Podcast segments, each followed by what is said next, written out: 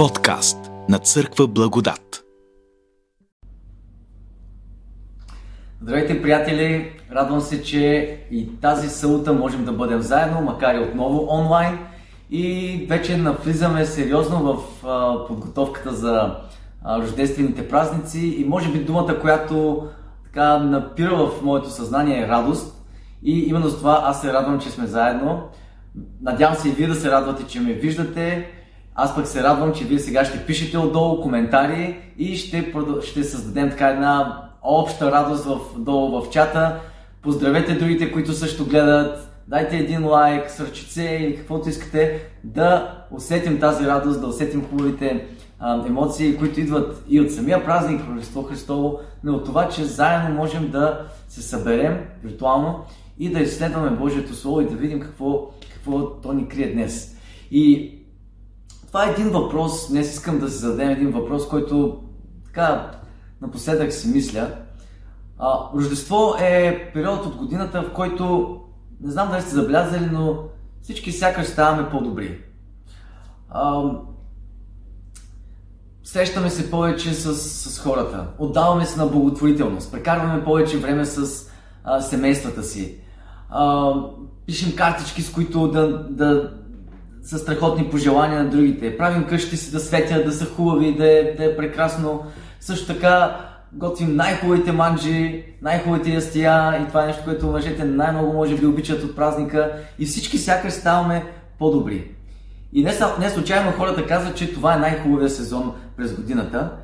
И имам усещането, че добрите ценности в всички нас някакси се събуждат явяват се повече по време на, на тези празници. И задавам въпроса защо. Задавали сте си вие този въпрос? Защо точно в този период на годината някак всички ставаме по-добри? И тези добри ценности на радост, на щедрост, на гостоприемство, на единство са сякаш по-осезаеми в нашите семейства и в нашето общество. Какво има в този празник? Толкова силно, нещо, което се е случило, което празнуваме, така че да задвижи всеки един човек, независимо дали вярва в това, което се е случило или не, ние сякаш сме а, афектирани от всичко, от, от, от Рождество. И, и, и сякаш има една светлина в този празник, която а, искам да искам да, да изследваме, да се отговорим именно на този въпрос. И за да намеря отговор, аз си казах, окей, щом става въпрос за празник, нека да прочита откъде идва този празник. И в Библията, в Евангелието от Матей, Евангелието от Лука е записана, записана историята за раждането на Исус. Има много филмчета за това, но отговорът на въпроса не намерих в тези Евангелия или в самата история, а намерих в Евангелието на Йоанн. Йоанн е а, друго Евангелие, в което не се разказва историята за, за самото раждане на Исус Христос, но той говори именно за тая светлина. Светлината от раждането на Исус Христос.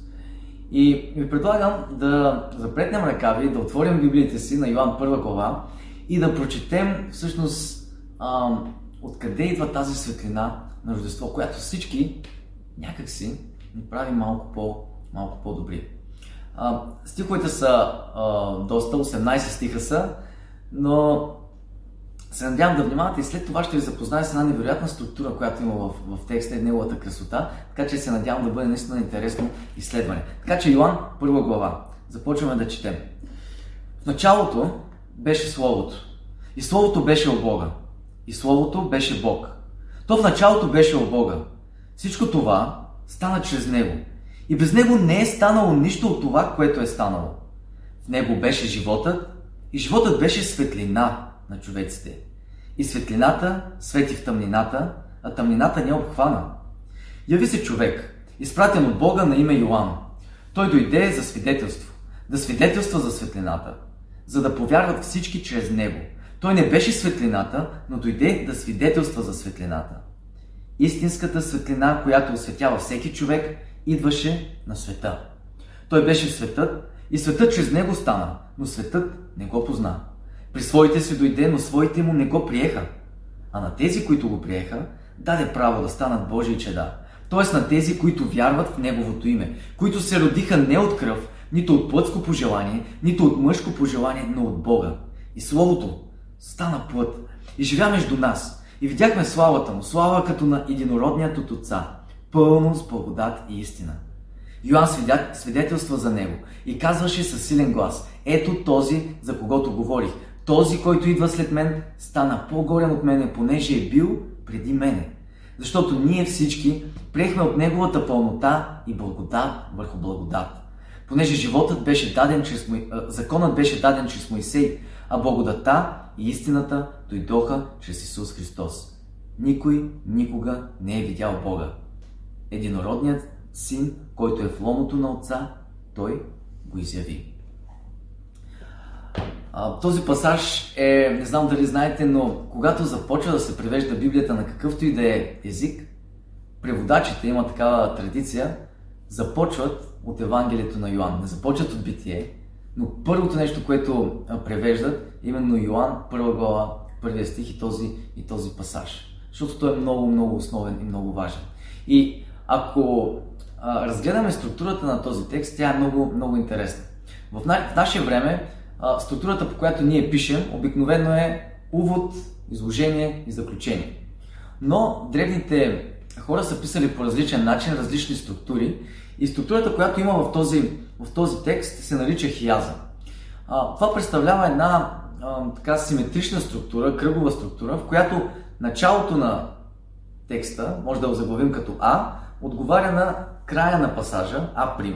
След това следващите стихове отговарят на Б и предпоследните на Б' и така стигаме в средата на хиязма, става една, една, един хикс, в който стигаме до централната идея на този, на този текст. И сега искам, за да стигнем, за да намерим централната идея на този текст, ще почнем от двата края и да стигнем до това какво всъщност, ам, къде всъщност Йоанн забива, забива пирона.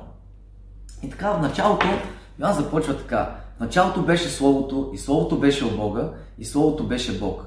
То в началото беше от Бога. Всичко това стана чрез Него и без Него не е станало нищо от това, което е станало.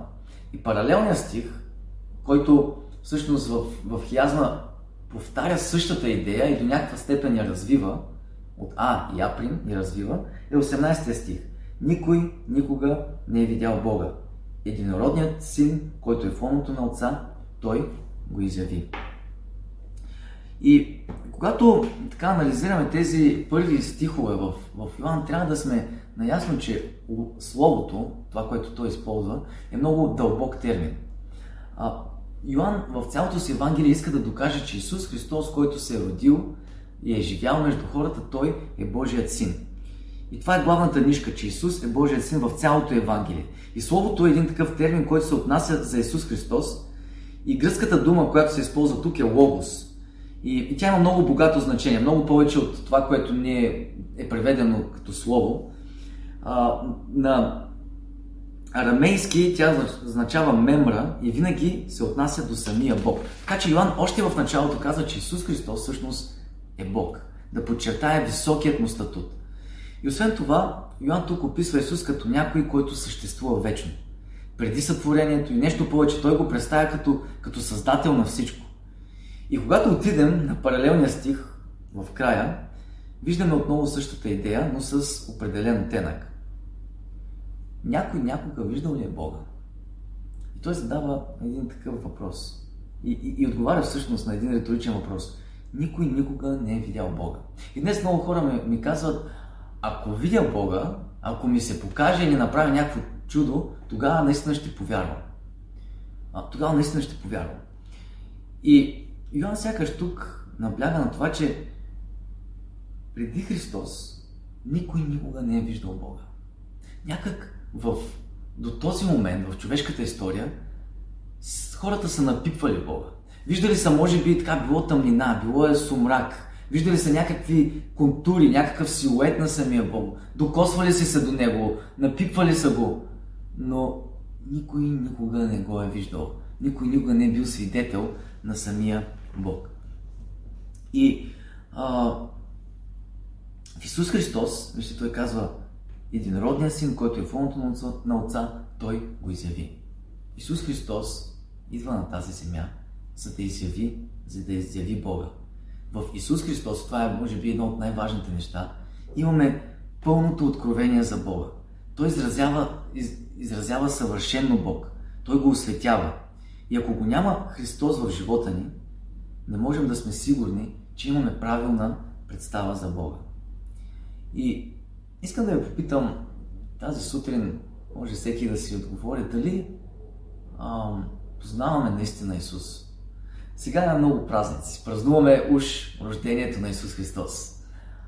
Някъде сред всичките светлинки, може би след цялата ам, така, еуфория около подготвянето на празника, всъщност той ли е в центъра на, на, на празника? И наистина познаваме ли го, кой е той, какво се е случило с него, какъв живот е живял? Защото там в него той изявява всъщност, всъщност Бога. Той изявява Бога. И именно за това идва Исус, да освети напълно характера на Бог и да го изрази в цялата му, в цялата му същност. И Иван продължава надолу с следващият, ще видим следващият а, паралелизъм. И казва, в него беше животът. И животът беше светлина. Ето тук е светлината на човеците. И светлината свети в тъмнината и тъмнината не е обхвана. И, и тук паралелните, паралелните стихове, малко ще, ще видим как те развиват тази идея за светлината и за живота. Но там казва, защото ние всички приехме от Неговата пълнота и благодат върху благодат. Понеже законът беше даден чрез Моисей, а благодата и истината дойдоха чрез Исус Христос. Исус Христос носи две неща. И виждаме в първата част. Това са животът и светлината. И тук искам да направим едно упражнение, да ви припомня, или може би и вие да ми кажете, а, така един урок по, по физика. А, той е свързан с лъчите и с светлината. Говорим се за светлината. Искам да ви попитам първо, какъв цвят виждате тук? Може да напишете в коментарите. Може би това е лесен въпрос. Но този дали, може, дали ще е по-труден? Този цвят какъв е? Добре, зелен може би някой казаха, виждам ви. Този цвят, оп, тук има бял и червен. Добре. Но ще ви разочаровам, че това не са верните отговори. Ако си спомням от физиката, всъщност предметите нямат цветове. Предметите нямат цветове. Това, което ги прави да изглеждат цветни и ние да ги възприемаме, всъщност е светлината, която попада върху този материал. Този самият материал, когато светлината падне върху него, се отразява и ние го виждаме като син. Този материал, който е съставен, всички тези а, съставки, когато светлината падне, тя се отразява от този материал и всъщност ние виждаме като червен. Но самите предмети, те нямат, нямат цветове. Черното е материал, черното, а, когато виждаме цвят черен, това е материал, който напълно а, поглъща светлината и той не е отразява. И светлината всъщност какво прави? Тя ни помага да виждаме света цветно. Исус, като светлината на света, той ни помага наистина да разберем Бога цветно. Може би сме виждали в миналото, хората са виждали черно-бяло, казахме силует, когато е тъмно, не можеш да видиш цветовете, не можеш да видиш истинската красота на Бога. Но Исус Христос, идеята му, това, което Той прави, е всъщност да носи тази светлина. И Той казва това, и светлината на света дойде на света. Светлината дойде на света. Така че Исус изявява истината за Бога, за нас самите и за реалността, в която се намираме. Това виждаме в паралелния стих отзади, където казва, чрез Христос дойде благодата и истината. Когато имаме светлина, може да видим истинската картина. Истинската картина за Бога. Но тук се казва, че и той, в него беше животът и животът беше светлина на човеците. И в паралелния стих виждаме, че се говори за благодата. Но нека първо да си поговорим за, за живота. А, какво означава това? Какво означава, че в него бе живота? Най-малко означава две неща. Първо, че Исус Христос като Бог е този, който е извора, източника на живота. Той го е създал. Той е този, от когото зависи дали сме живи или дали не сме живи. И само Бог дава живота. Никой друг няма това право. Той го дава и той го взема. Но той го взема, защото ние сме избрали друг път да се отделим, да се отделим от него. И сега, когато той се въплащава или когато става човек, това е едно уникално събитие, в което Той дава втори шанс на хората, втора възможност да се докоснат отново до извора на живота. И той каза, Той е животът. Той е... Него беше животът. Да освети пътя им, да прогони всяка тъмнина, но от друга страна, освен че в него е изворът на живота, означава, че в него е истинския живот. Истинския живот, такъв какъвто е трябвало да го живеем, за който сме предназначени. Живот, в който има гостоприемство, живот, в който има благодарност, живот, в който има радост, живот, в който има любов, живот, живот, в който има единство, живот, в който има всички тези добри ценности, които по някакво стечение на обстоятелствата, покрай Рождество, някак всички придобиваме сила да ги изявяваме по-често в, в ежедневието си. Именно за това. Защото това дете, това бебе, което се е родил, то осветява Бога да видим реално себе си.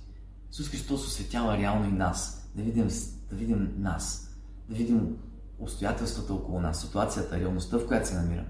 И в същото време идва за да ни даде живот. И той, този живот е изобилен. Този живот е да бъде пълноценен. И ние, може би на тези празници, вземаме една малка частичка, предвкусваме от живота, който Бог е предназначил да имаме с Него. Така че, не само Исус Христос е източникът на истинския живот, ние сме осветени от Него, дори да не го осъзнаваме. Но каква е връзката между тук, в първия стих е истината и живота, а, светлината и живота, в паралелните стихове истината и благодата. Светлината разбрахме, че е паралел с истината, а живота с благодата. Каква е връзката между тези две неща? А, искам да ви попитам един въпрос. А, трудно бихте ми отговорили, може би, но някой питал ли ви е дали да се родите или да не се родите? Някой питал ли ви е дали а, когато ви е давал живот? Отговорът е не, той е риторичен. Някога вашите родители са решили да, а, да имат дете и са ви заченали и вие сте се родили. И това не е нещо, което е зависело от вас. Вие сте се появили на този свят поради желанието, да кажа благоразположението на вашите, на вашите родители. А, някой друг е инициирал това. То няма нищо общо с това дали искаме или не. Някой друг е инициирал този, този живот. И същото е и с благодата. Благодата не е нещо, което ние сме инициирали. Не е нещо, което ние сме, а, нещо, което зависи, зависи от нас. Исус Христос идва на този свят и Той ни подарява втори шанс. И Той ни прави, а, прави своята мисия, своята спасителна мисия, осъществява, за да покаже тази благодат, която не зависи от нас самите. И Той ни я подарява. Тя е дар. Както животът е дар, така и благодата е дар. А, и благодата е в прерогативите на Бога. И когато получаваме животът като, като подарък, така и благодата я получаваме като подарък. И тук физическото раждане и духовното раждане се срещат в, този, в тези паралели. Исус като създател и дарител на живота е в паралелна връзката Исус, който е спасител и дарител на духовния живот, на истинския живот, на втория, втория шанс, който Той идва да ни даде. Продължаваме натам с следващите, отиваме все повече към, към центъра на паралелизма, на хиазма. 6, и, 6 до 8 стих. Там се казва, яви се човек, изпратен от Бога на име Йоанн. Той дойде за свидетелство, да свидетелства за светлината, за да повярват всички чрез него. Той не беше светлината, но дойде да свидетелства за светлината. И в 15 стих, паралелния стих, Йоанн свидетелства за него и казваше със силен глас. Ето този, за когото говорих. Този, който идва след мене, стана по-горен от мене, понеже е бил преди мене. Не знам за вас, но тези стихове на пръв поглед ми изглеждат не на мястото си. До този момент Йоанн говори за логос, за Бог, който е създал, дали си видял Бога, дали не си видял Бога, че той е светлина, абстрактни понятия. Изведнъж яви се човек, изпратен от Бога на име Йоанн, той дойде за свидетелство на светлината. Изказвам, каква е връзката? Защо тук е, тук е вмъкнато този, ам, този стих? Това ни служи да разберем един много важен принцип. че Бог си служи с хора. Бог обича да въвлича своите творения в това, което прави. Не обича да прави нещата сам. Йоанн се казва, че подготвя пътя за Исус Христос.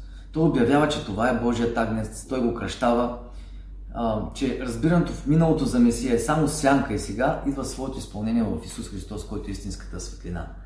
И тук какво е приложението за нас? Какви духовни полки може да си, да си вземем? Хората могат сами да напипат Бога. И в миналото и преди Христос хората са схващали за Бог от природата, когато видиш всички закони, когато видиш устройството на най-малката клетка, която е една вселена сама по себе си, когато видиш невероятния космос, който е друга вселена, когато видиш а, всички животни, всички закони, които са около нас, когато видиш, а, че имаме морал, че сме морални същества, ако вървим назад, ще видим, че да, има Бог. Но е нужно някой, който да ни разкаже за Исус Христос. Това не може да го научим от само себе си. Именно за това са нужни хора.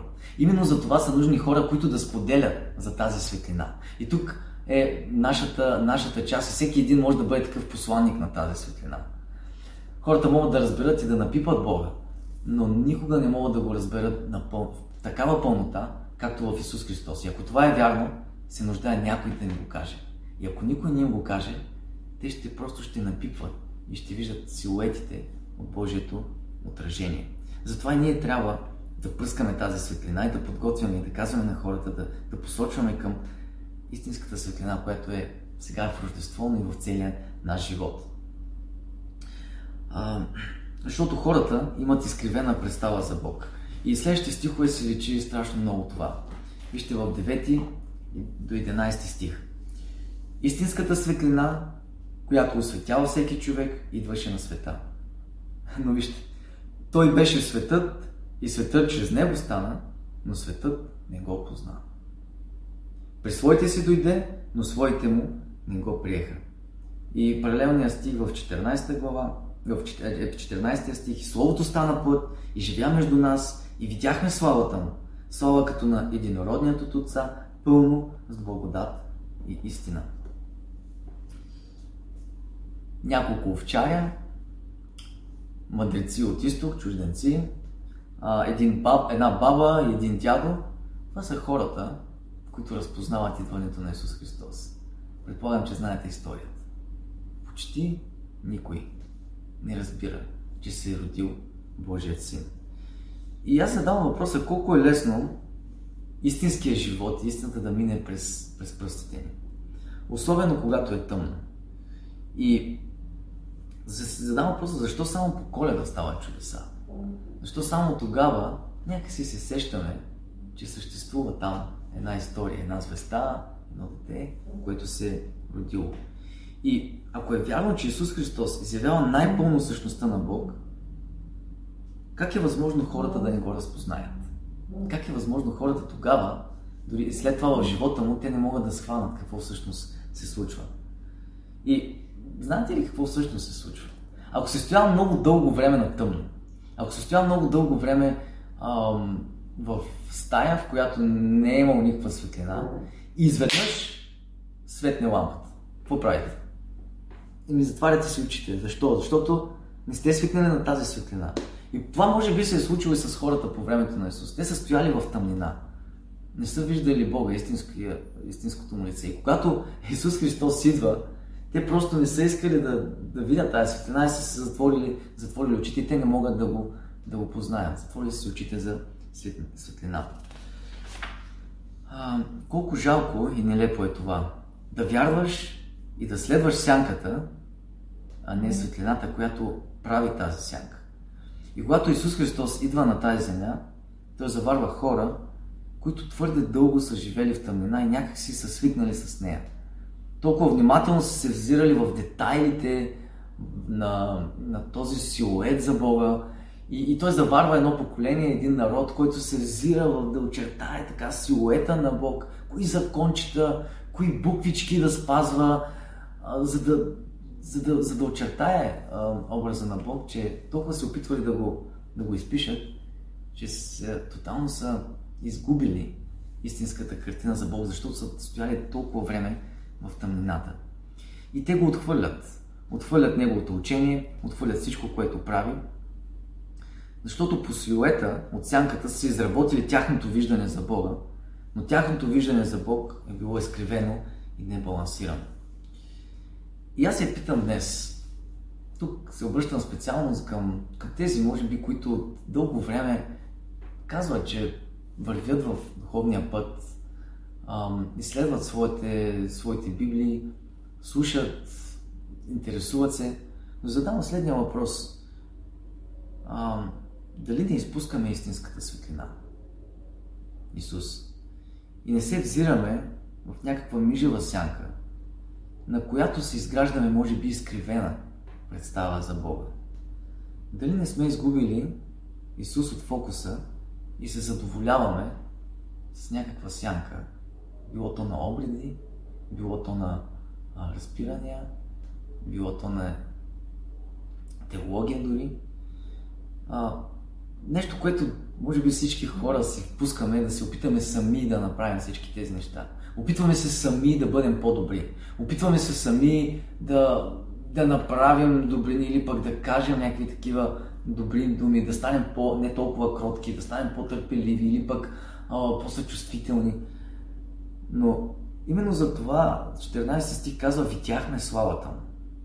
Ако видите истинския Бог, трудно ще си въобразите, че сте, че сте достойни. Това може би едно от, едни от нашите най-големи пророци, че си мислим за, за достойни, за, за това, че сме нещо. Хората сме нещо, аз съм нещо. Но затова видяхме славата му. В момента, в който ако трябва да застанете пред Бог физически, ще разберете на първата секунда, че въобще не сте достойни. Исус е този, който ни прави достойни. Той, и, и тук идва кулминацията на този пасаж. Нещо, което стои в самия център. Каква е целта на това слово да стане плът? Каква е целта? И виждаме, тук вече отиваме в центъра на, на самия а, хиазъм. Там, там се казва 12 и 13 стих. А на онези, които го приеха, даде право да станат Божии чеда. Тоест на тези, които вярват в Неговото име, които се родиха не от кръв, нито от плътско пожелание, нито от мъжко пожелание, но от Бога. И ето тук картинката става пълна. Бог ни е създал като свои деца, по свой образ, по свое подобие. Той е вдъхнал живота си, който е светлина за нас. Ние сме били създадени като деца на светлината. Но ние сме позволили на греха, на злото, на, на, грешните, на грешните ни навици да а, затулят тази светлина да влязат в нашия живот. И по този начин сме отхвърлили светлината. Живота също се отива заедно с нея. Именно за това и умираме. И с течение на времето сме изкривили представата за Бог. Но Бог прави, проявява голямата си милост в лицето на Исус Христос и изявява отново себе си. Докато живее тук на земята, Той се ражда като човек. Той се въплащава, става като човек. И ни показва, демонстрира ясно какъв е Бог. Че Той е любов, че Той е свят, че Той е справедлив, и когато ни е дарил с живот, така Той дава и собствения си живот, за да може ние да живеем чрез Него. И това е, това е, това е благодата. И тя е дар както живота. Но за да станем отново Божи чеда, ние трябва да направим две неща. За да се възползваме от този дар, от тази светлина, трябва да направим две неща. И стиховете казват да повярваме в Неговото име. Да повярваме в Неговото име. Какво означава да повярваме Неговото име. Какво е Неговото име? Неговото име е Исус Христос. Исус означава Спасител, Христос означава помазаник. Да повярваме в името. Името е характера на Бога. В, в Библията, когато се говори за името, се говори за характера на Бога. Да повярваме, че Бог е добър и Той е дошъл да ни спаси Той е помазан, за да го направи. И второто нещо е да приемем. Да повярваш и да приемеш и тогава ставаш. Да повярваш плюс приемане равно на ставане. И ако обобщим този хиазъм, Бог ни кани отново да станем Негови деца. Да се родим отново. Както Исус се ражда. Тук на тази семей. Той прави тази крачка. Първа крачка. Той се ражда като дете. Така и Той ни дава пример чрез своето раждане, че ние имаме нужда отново да се родим. отново да се родим. И тази светлина, която извира именно от този акт на Бога да се роди и да ни насочи именно това и ние да се родим, да станем отново Божии деца, е тази светлина, която излиза, която свети от този празник, от Рождество Христово, която стопля нашите сърца и ни напомня, че имаме нужда отново да отидем при своя, при своя баща и отново ни напомня за нашето истинско място. И тази светлина може да осветява постоянно нашия живот. Ако се съгласим, тя да е отгоре. И не случайно а, слагаме на, елхата а, една звезда отгоре. Не случайно а, мъдреците са следвали една звезда. Защото тази звезда е символа именно на тази светлина, която може да освети по такъв начин живота ни, че да, да бъдем различни, да се родим отново. Именно за това ние трябва да сложим отгоре на нашите ценности, на всичко, което, което правим. И тази а, звезда е символът на Исус Христос, на младенеца, който е, който е Той. И най-големият дар на Рождество е всъщност Исус Христос. Светлината, която може да ни даде истинския живот всеки един ден. Живот, в който гостоприемството, в който семейството, в който единството, в който любовта, в който радостта не са просто гост по празниците, а стават част от нас. Как става това? Когато повярваме в Спасителя и тогава получаваме нова идентичност. Ставаме Божии деца. Искам да ви попитам, искате ли да сложите тази звезда най-отгоре? Над вашите ценности, може би над вашия празник, вашите желания и мечти, най-отгоре да бъде звездата. И като имаме тази нова, нова идентичност, белязана от звездата, която е над всичко, вече ние имаме и божествено в себе си. Когато станем Божии деца, ние имаме вече това божественото в нас. И тук тази светлина, тя не може да стои просто да осветява нашия си живот. Тук идва и нашата мисия. Тази светлина да свети и на другия. Тя ни прави способни да светим на другите. Затова вие също сте призовани да пръскате тази светлина, да пръскате тази добрина, да разказвате откъде идва тази светлина. И бъдете истински и живейте истински живот в светлината. Защото само така тъмнината ще изгуби силата си. Защото колкото повече светлина има, толкова по-малко тъмнината ще наделява. Вие сте светлината на света. Тук, нататък. Бог да ви благослови и в тези празници наистина да си припомним колко е добре и колко е хубаво да станем отново Божии, Божии деца. И да стоим в, да, да държим в фокус Исус Христос, който е истинската, истинската светлина, който ни дава тази благодат, за да станем отново тези деца. И да не забравим, когато получим тази нова идентичност, ние сме призовани именно с тази божествена частичка в себе си да светим. Светете на тези празници и бъдете благословени. Амин.